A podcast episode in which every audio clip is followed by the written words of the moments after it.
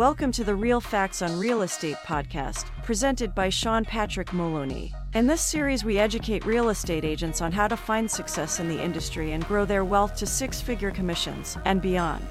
Now, here is your host, Sean Moloney. Welcome to episode 250 The Risks of Ignoring AI in Real Estate. I'm your host, Sean Patrick Moloney. Thanks for joining me this week. Guys, this week's episode, I really want to talk to you about AI. For all you naysayers and for all you sympathetic with it, I really want to get down to whether it's going to help us or hurt us and how it really can affect your business. Stay to the end where I really go over some of the most important things to remember. That way, there you find success with AI in your real estate business. So, first off, I really want to get started with kind of five key points. All the different things you really need to think about. What can it affect? First off, what is AI? AI stands for artificial intelligence, and it's the idea of using all the knowledge of time through computing in order to put out answers that are derived from every bit of information on Earth that this AI driven machine learning has created. Now, AI is kind of a loose term. We really don't have AI because if we did, we risk what's called singularity, which is where the computers learn to teach themselves and they don't need us humans anymore and they run out of control. But let's not go down that sideline. Guys, if you haven't already done so, please subscribe to the channel. That way, there you can catch all of the future episodes just like this one. Now, let's get started. First off, loss of competitive edge. This is one of the biggest risks when it comes to AI. AI is so amazing, it's like Google times a million billion gajillion. It's a Google you can talk to, a Google you can create with, a Google that can educate you, and a Google that can really understand where it took the information from and help you better understand that information. Not using AI when it comes to creating content, when it comes to doing research, when it comes to generating images, all the things we do every day, we're going to lose our competitive edge because we're playing with old technology.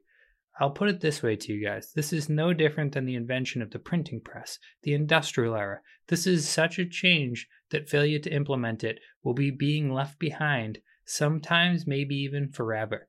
The reason being is this stuff is growing and increasing so fast that to learn it, you have to get started with a baseline. And if you're not getting started now, it may be one day like you went from walking to driving a car all in one moment, or I should say, walking to flying a spaceship, because that's how different it is and that's how intense it is. But it's also very easy to learn and it's easy to learn now and implement. Next up, two, inefficient operations. If you're there trying to create, if you're there writing blogs, if you're there doing podcasts, if you're there doing pricing reports, if you're there doing all different researches, market studies, area studies, trying to figure out information, how many cars go by a certain area, you have all this information in front of you and you're doing it the old and slow way. Don't bother wasting your time. Take, for instance, while I was working on this episode, I was going through everything I needed to know, and I came up with a certain line, and I said, change the word after this word and give me 50 different variations.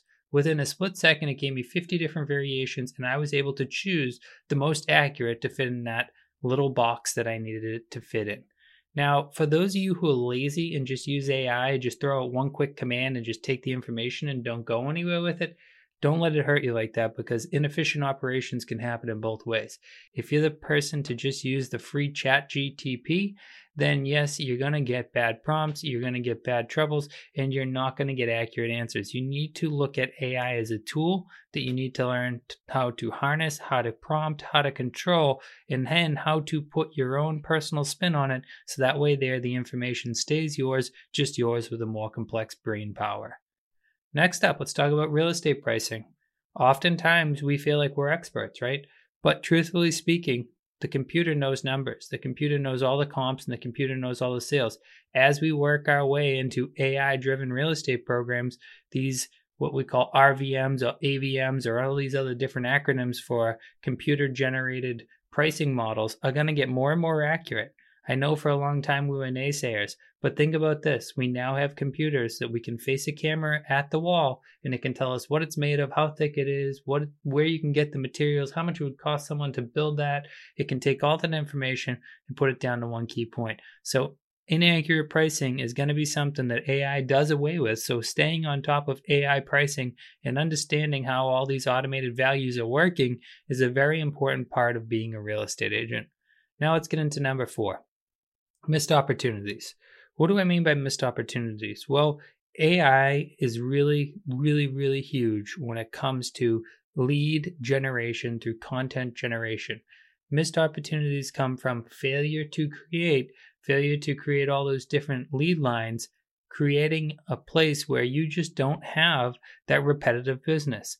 Missed opportunities because your competitors are also using this software, using this different technology, I should call it, to grow their business faster than yours, making yours look null and void. And then number five, very important, ineffective marketing. Guys, we all struggle with this, right? I myself, I've spent hundreds of thousands, if not millions of dollars on marketing.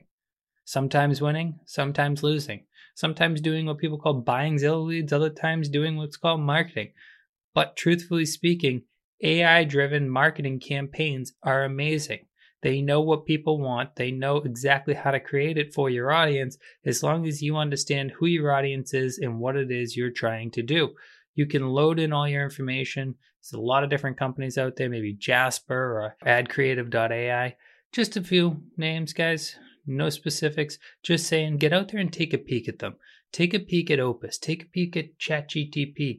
Take a peek at all these different programs that are helping people through AI. And remember, just like anything else, like Coca Cola is a brand, Ford's a brand, Nike's a brand, there are all these different AI tools. Don't be afraid to explore and try new ones because we don't yet know who's going to surface to the top and who's going to be the winners. When it comes to marketing, when it comes to business, when it comes to pricing, when it comes to inefficient operations, competitive edge, everything, do not allow yourself to get bypassed on this one, guys. Take advantage of it. It's not like social media where social media, you're really out there in front of people trying it out and seeing if it works.